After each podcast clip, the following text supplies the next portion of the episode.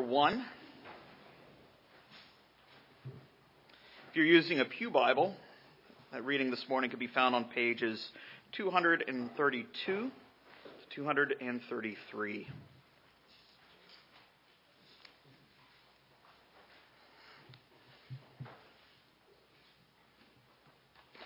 We'll read this chapter in its entirety.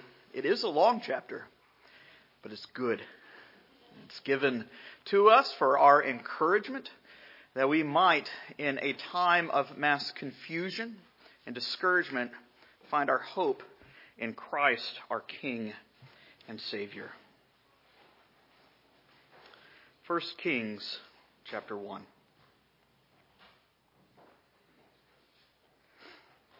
Now King David was old and stricken in years. They covered him with clothes, but he got no heat.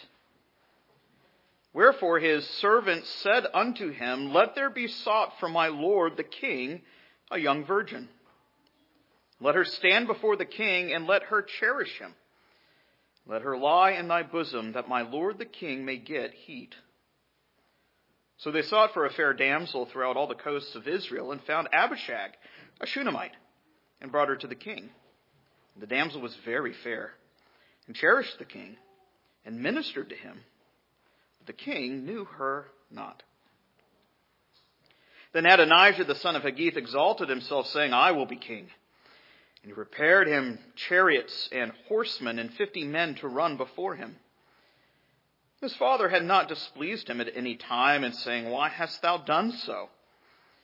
And he also was a very goodly man, and his mother bare him after Absalom. He conferred with Joab, the son of Zeruiah, and Abiathar, the priest, and they, following Adonijah, helped him. But Zadok the priest, and Benaiah, the son of Jehoiada, and Nathan the prophet, and Shimei, and Rei, and the mighty men which belonged to David, were not with Adonijah.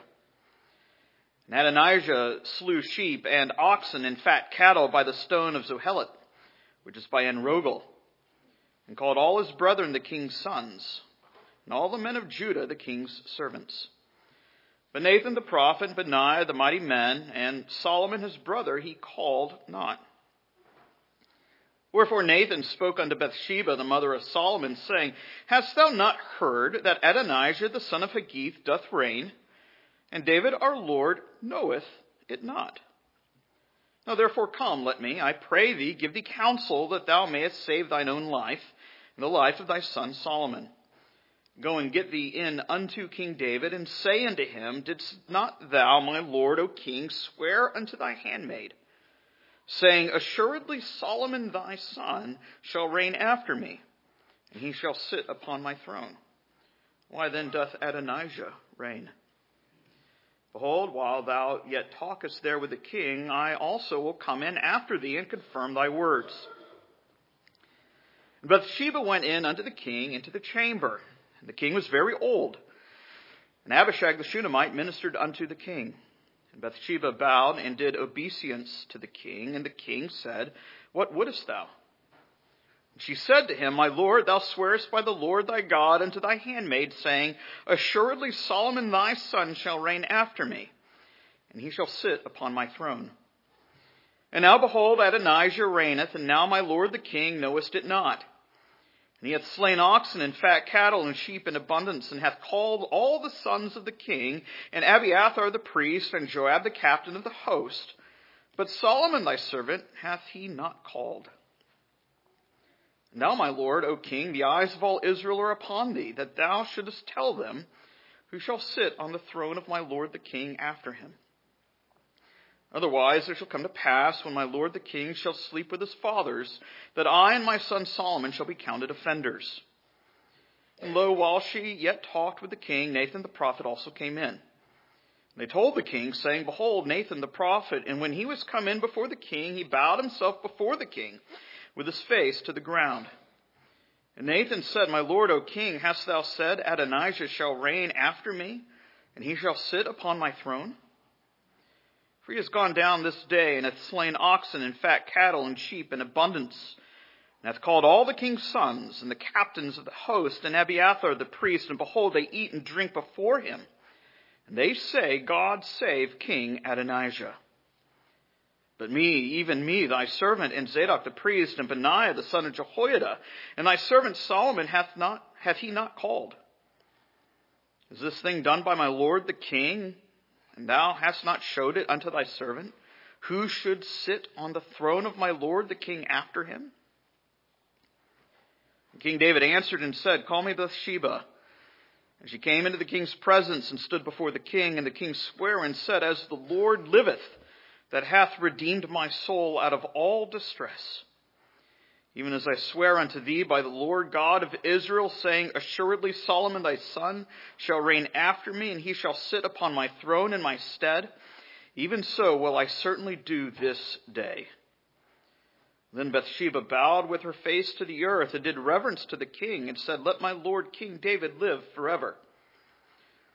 King David said, Call me Zadok the priest and Nathan the prophet and Benaiah the son of Jehoiada. And they came before the king.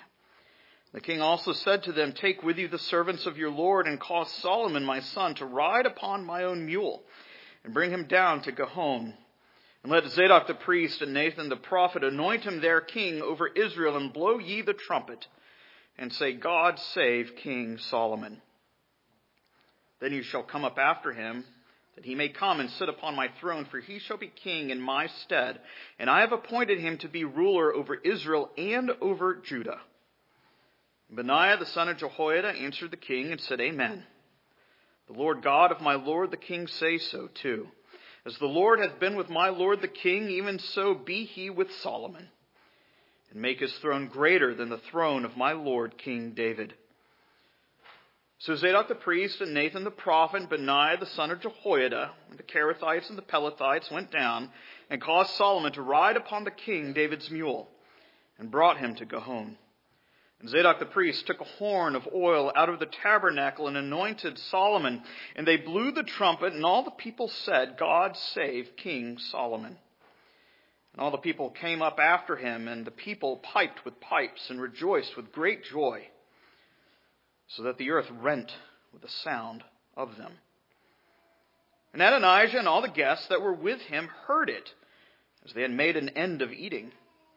When Joab heard the sound of the trumpet, he said, Wherefore is this noise of the city being in an uproar? And while he yet spake, behold, Jonathan the son of Abiathar the priest came in. And Adonijah said to him, Come in, for thou art a valiant man, and bring us good tidings. Jonathan answered and said to Adonijah, Verily our Lord King David hath made Solomon king. And the king hath sent with him Zadok the priest, and Nathan the prophet, and Benaiah the son of Jehoiada, the Kerethites and the Pelethites, and they have caused him to ride upon the king's mule. And Zadok the priest and Nathan the prophet have anointed him king in Gihon, and they are come up from thence rejoicing, so that the city rang again. This is the noise that ye have heard. And also, Solomon sits on the throne of the kingdom. Moreover, the king's servants came to bless our Lord King David, saying, God make the name of Solomon better than thy name and make his throne greater than thy throne. And the king bowed himself upon the bed. And also thus said the king, Blessed be the Lord God of Israel, which had given to sit on my throne this day mine eyes even seeing it. And all the guests that were with Adonijah were afraid. They rose up and went every man his way. And Adonijah feared because of Solomon and arose and went and caught hold on the horns of the altar. And was told Solomon, saying, Behold, Adonijah feareth King Solomon, for lo, he hath caught hold of the horns of the altar, saying, Let King Solomon swear unto me today that he will not slay his servant with the sword. And Solomon said, If he will show himself a worthy man, there shall not a hair of him fall to the earth. But if wickedness shall be found in him, he shall die. So King Solomon sent, and they brought him down from the altar. And he came, and he bowed himself to King Solomon. And Solomon said to him, Go to thine house. This is God's word. Let us go before the Lord as we ask him to bless the reading, but especially the preaching of it. Our gracious God and Heavenly Father, uh, we do thank you for your infallible and inerrant word which you have given that means by which your Son, our Savior and King, speaks from heaven. We pray that you would give us hearts and ears that are bent and inclined to hear your word, that we might be diligent to believe and to do all those things which, would, which your word speaks regarding uh, your Son's great work on our behalf. We ask these things in Christ's name. Amen. Well, what kind of leader do we need? It's a perennial question and one that we are, even in our own communities and in our own state and cities and nation, uh, a question that's continually brought before us. It's an important question, a critical one. We read the news daily, we are told of so many discouraging reports of failed leadership. So many figures and so many levels, be it in the church or even in the civil sphere, these stories of ignorance, of incompetence, arrogance, and even corruption. And yet, as we come to this particular passage this morning, we are reminded that there is really nothing new under the sun. The book of Kings opens as we, and we find King David here at the end of his reign beset by a terrible scandal. Ever since his adulterous affair in 2 Samuel chapter 11, David's reign has been a reign marked by radical indecision. You think of the story of David with his son Amnon, who rapes his own sister, and David does nothing. Or of Absalom, who slaughters, puts to death his older brother Amnon, and then mounts an insurrection against his father David. And yet David continues to do nothing. David is a man who is utterly indecisive. It's the consequence of sin in the life. And here we find a man who does nothing in response to the various forms of gross sin and injustice, even in his own family, even as it brings destruction on the kingdom. Here is a man who cannot tell his sons no even as this opening chapter reminds us. And now we find David nearing the end of his reign. He is 70 years of age. He is old and he is cold. I know when I get cold, I put a coat on, perhaps a blanket. But here it seems that not even a blanket would suffice. Here, David's advisors see it fit to put together a Miss Israel pageant. For a man who has had over 20 children from at least eight wives, we find that not even the prettiest gal in Israel could get David's blood running. And we're given a portrait in miniature of what David's reign looks like at the end of his life. A man who is once competent in the affairs of the kingdom is now impotent.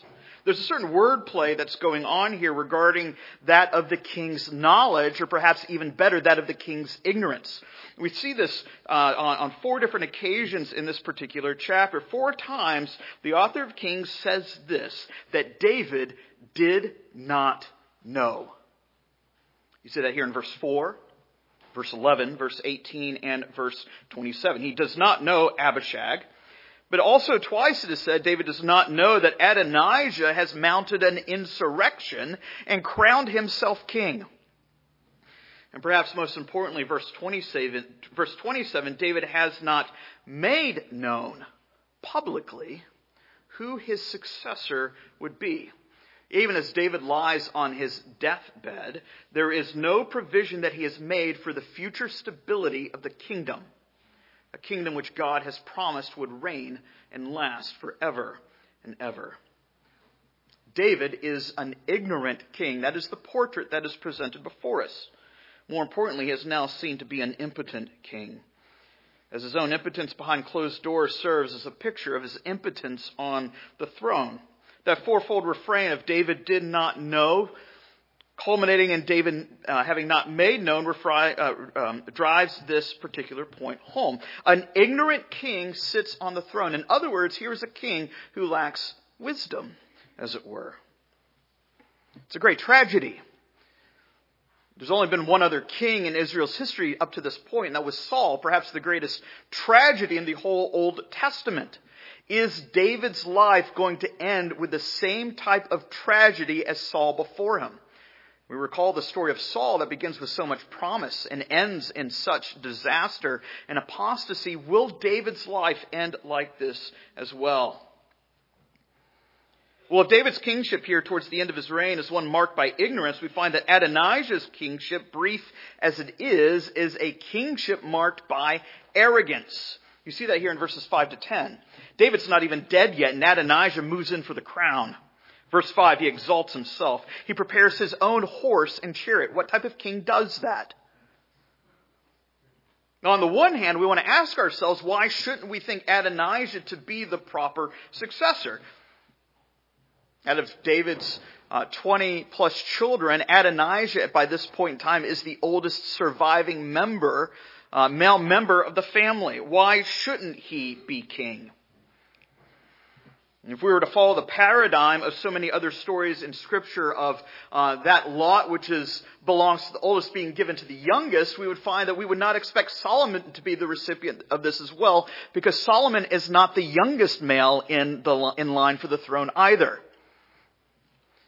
It seems out of the 20 or so children that David had, Solomon is number 10 or 11, smack dab in the middle.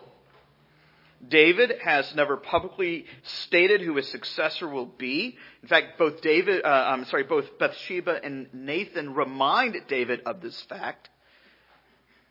By all outward appearances, the throne seems to belong to Adonijah, and at first glance, we should not have any reason to think otherwise.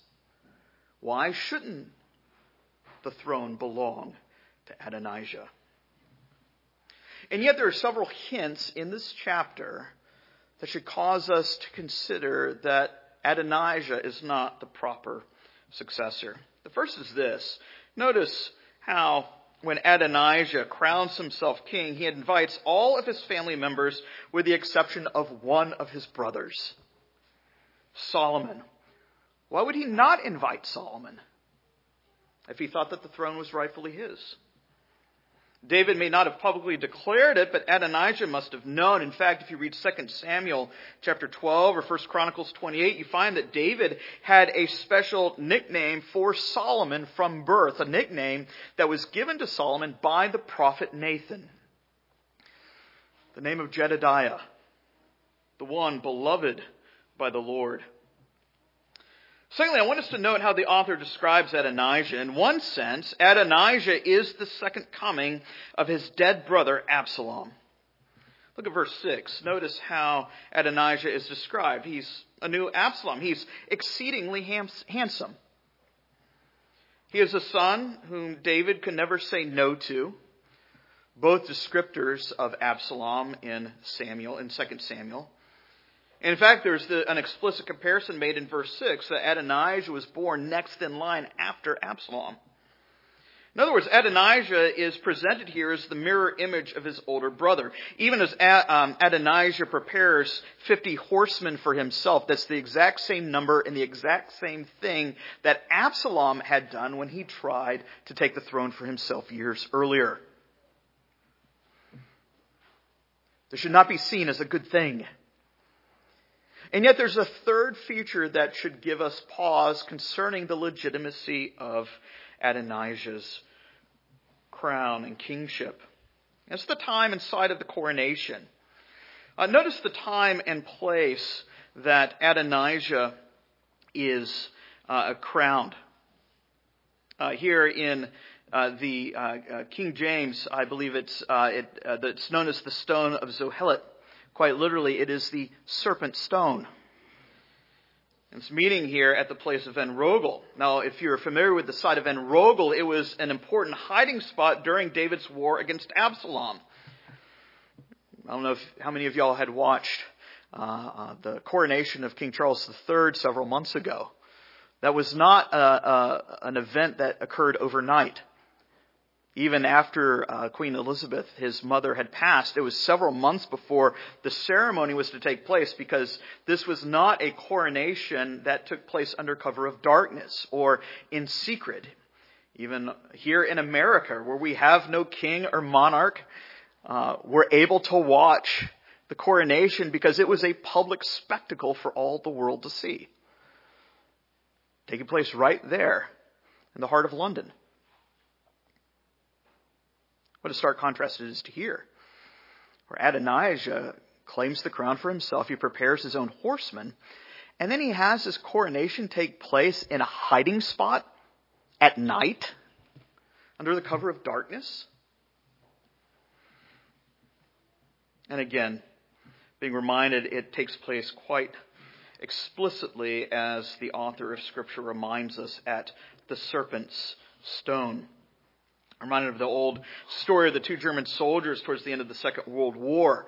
Uh, as one looks at uh, the other and says, Hans, I have a question for you. And the other guy says, Yes, what question is it? And he says, Are we the baddies?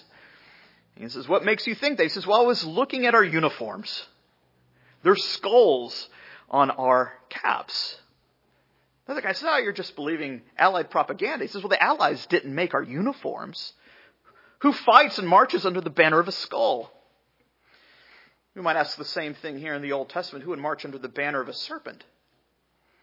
You know, it's something that we see over and over again in the Old Testament, even in the New Testament, that I might suggest to you that the serpent serves as the insignia of the army of darkness going back as far as the Garden of Eden.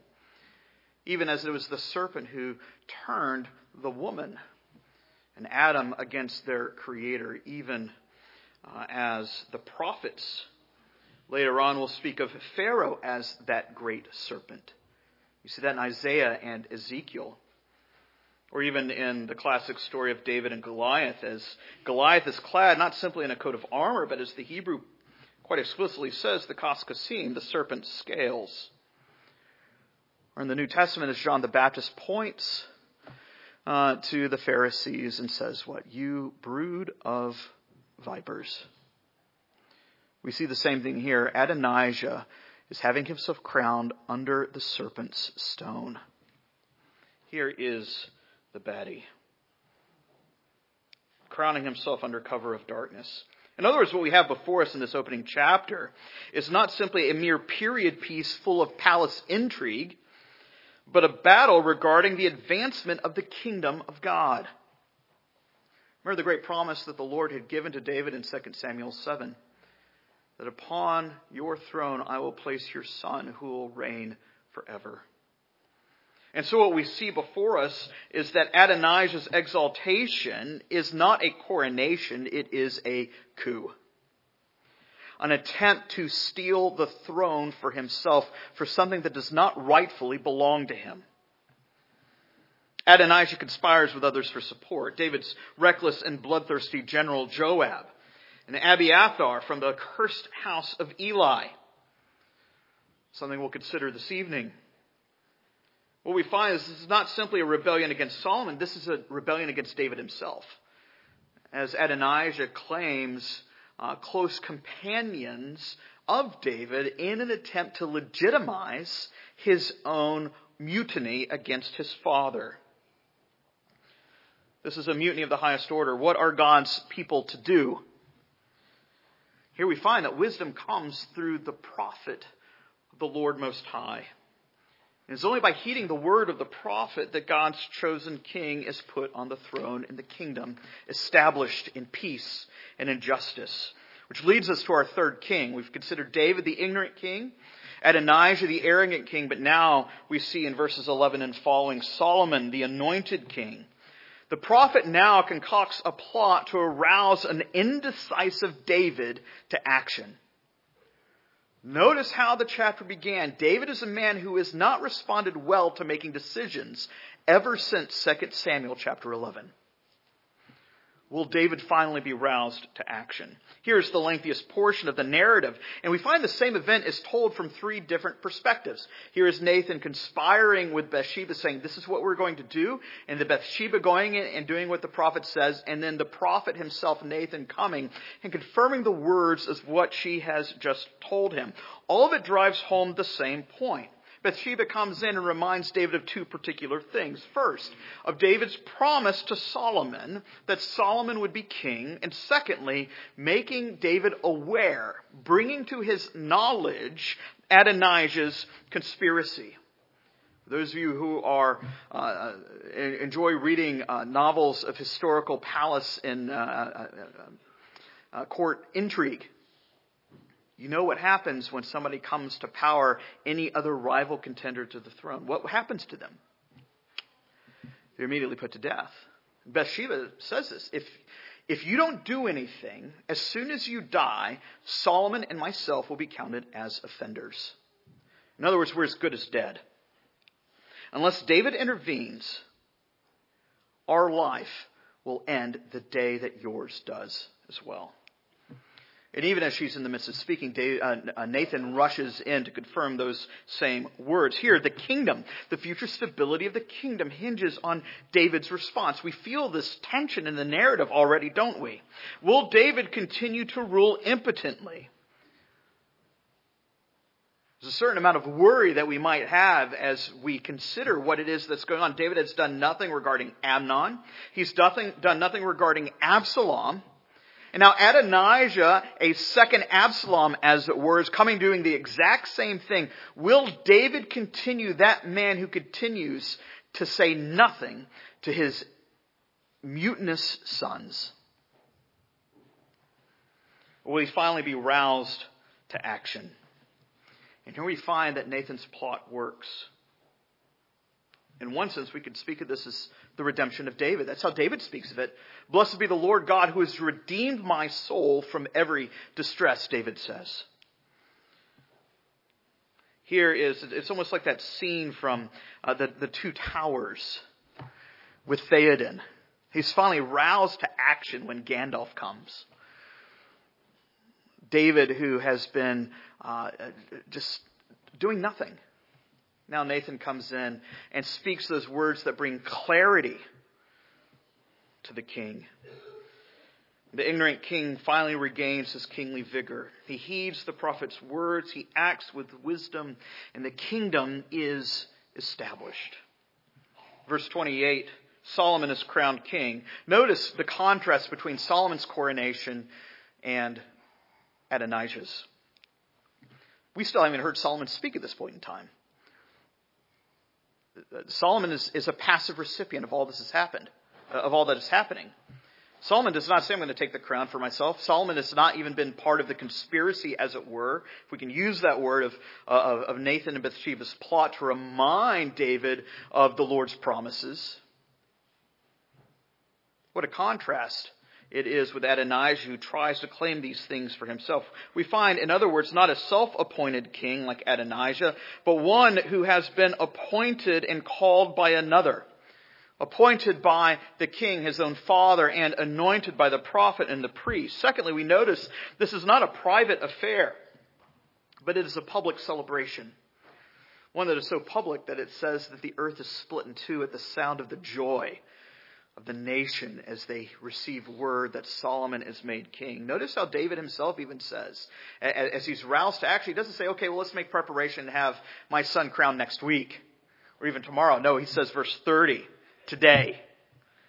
Today Solomon will be crowned king. My own eyes will see it. Blessed be the Lord, my God, who has allowed me to see this event with my own eyes, David says. But also notice the location of this coronation. It's not at the serpent's stone, but it's at the place known as Gihon. The only place we ever read of this in Scripture, this, this location of Gihon, it's the same name of one of the four rivers that flow from Eden. What a subtle picture that we have here of paradise regained, of a new Adam that comes to sit on the throne to crush the head of the serpent. of one like Adam who has come to triumph over this serpentine ruler. As we'll see in the following 11 chapters, Solomon is depicted as a new Adam for better and for worse. As he comes to execute judgment in the midst of the people, to render true justice and true wisdom. Even the place in, in chapters 5 and 6, the, the place where he uh, um, renders judgment is known as the Forest of Lebanon, where there's two trees uh, that are depicted as the entrance to his royal court. As he discerns between good and evil. Here is one who has come to regain paradise, as it were. And of course, the great tragedy with Solomon, we all know, is just as the first Adam um, heeded the voice of his wife and turned away from the Lord, so Solomon will heed the voice of his many wives and turn from the Lord. And yet here there's this picture of great hope. Even Benaiah's blessing in verse 37 is presented. May his government increase. It's met with resounding acclaim. It splits the earth. And now there's this uh, ironic turn of events, this dramatic reversal. Now Adonijah is the one who's left in the dark. As they're celebrating under cover of darkness at the serpent's stone at Enrogel, uh, now they hear this noise causing the earth to shake. And they go, huh, I wonder what that noise is about. What's all the ruckus? And yet, when they receive word of Solomon's enthronement, it causes Solomon's enemies to scatter like cockroaches. They don't even try to mount an insurrectionist force against Solomon. As soon as they hear word that he's been crowned king, that David's declared it, that the nation loves it and they're rejoicing. It, it very simply says, and all of Adonijah's friends get up and they each go to their own home. Solomon's enemies scatter, Adonijah included. Adonijah knows that he is done for. He is left at the mercy of the true king. He seeks refuge in the tabernacle. And, and notice Solomon's own response. We don't have yet another David sitting on the throne. We have one greater than David. As the end of, of David's reign has been one that has been marked up until this point by gross indecision, we find that Solomon does not respond indecisively, but he responds in justice. And yet it is a merciful justice.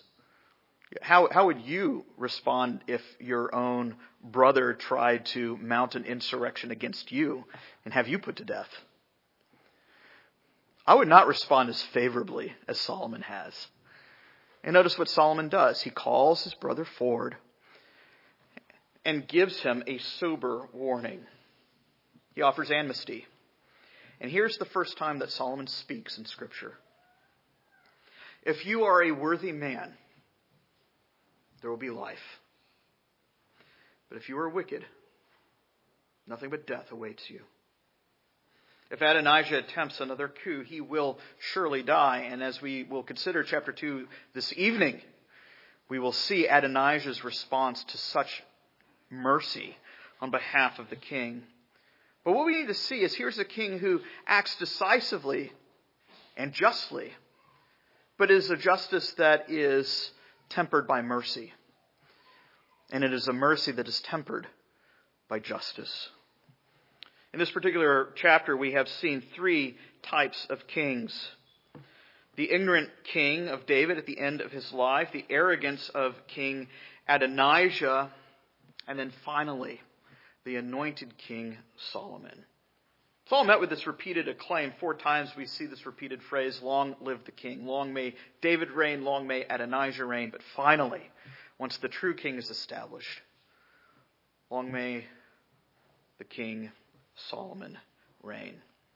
And I think 1 Kings begins by causing us to consider this very question, a question that we will continue to consider throughout all of 1st and 2nd Kings. What kind of king does Israel need? Certainly, it does not need an indecisive king that is paralyzed by one's own sin and ignorance. Not an arrogant king that seeks fortune and glory for oneself at the expense of the people. But rather, the type of king that the people of God need is a king chosen and equipped by God to act decisively in wisdom for the peace and security of an ever expanding kingdom. invites us to ask what kind of king do we need? What kind of ruler do we need?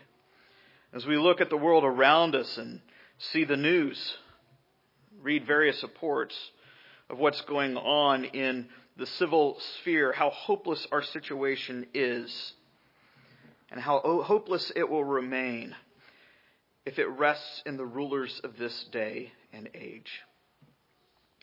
But the book of Kings invites us to, to direct our gaze heavenwards, to consider David's greater son, the King of all kings, the Lord of all lords, who rules in wisdom and might. See, the book of Kings sets the stage for the arrival of the true king and heir of all the promises of God, David's greatest son and David's own Lord, a king who rules not in ignorance but in wisdom, and who is himself the very wisdom of God. A king who governs not impotently but sovereignly, as the nations are being fashioned even now into his very own footstool. A king who reigns not in arrogance, as if to take the throne for personal gain, but one who is appointed to such an office, not to be served, but to serve, to give his life as a ransom for many. A king who has come to crush the serpent's head, a king who has come to crush and put to death death itself and regain paradise as the last Adam to rule over a new creation that he has inaugurated his very death and triumph over death demonstrated at his resurrection from the dead. A king who rules in perfect justice and in perfect mercy. A king who once was dead, but now lives forever. So that the blessing of Benaiah might prove true to the uttermost. Long live the king. And the great news that we have been given in the gospel is that we have such a king now. We're not simply waiting for the future enthronement of the Messiah. As Paul begins, as he tells the church of Ephesus, that we have a king who reigns now over his church, who rules and defends his people even now, who protects and provides for us even now, who chastises us and comforts us even now who, as he ascended on high, has sat down at the right hand of the Father, who rules and reigns forever. And while the nations might rage and take counsel together against the Lord and his anointed as they might try to assault the church, we are given the very promise that the gates of hell will not prevail. Because Christ reigns now, and the whole of human history can be summed up in the very these very few words, all of Christ's enemies are being turned into and fashioned into his very footstool. What hope it gives to the people of God in such tumultuous times. Long may our King reign. May he live forever and ever. Let us pray. Our gracious God and Heavenly Father, we do uh, thank you for your word and for the comfort it gives to us in such troublesome times. Though the nations might quake and totter, we are reminded that there is a kingdom that remains unshakable, found here on earth in the church of the Lord Jesus Christ. Uh, as we are assaulted in so many ways as a people united under the banner of our great God and King, we pray that you would remind, we would be reminded of the great truth um, that no weapon formed against your church will prosper. Because you have so ordered all things and rule over all things in such a way that you're only working these things out for the good of your people and the glory of your Son. And we pray that your Son would be glorified. Train our hearts to find hope and comfort in this word that you've given. We ask these things in Christ's name. Amen.